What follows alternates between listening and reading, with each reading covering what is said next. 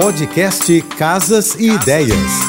Dicas de arquitetura e design para decorar sua casa com Manu Miller.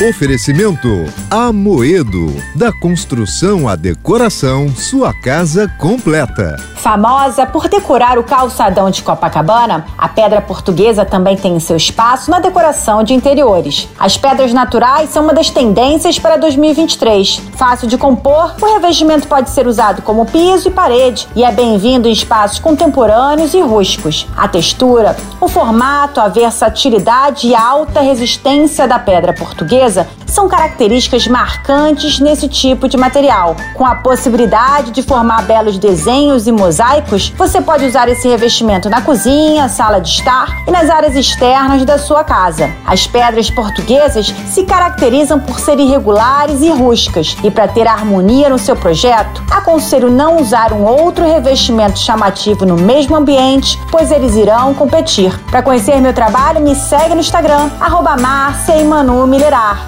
Beijos e um excelente final de semana.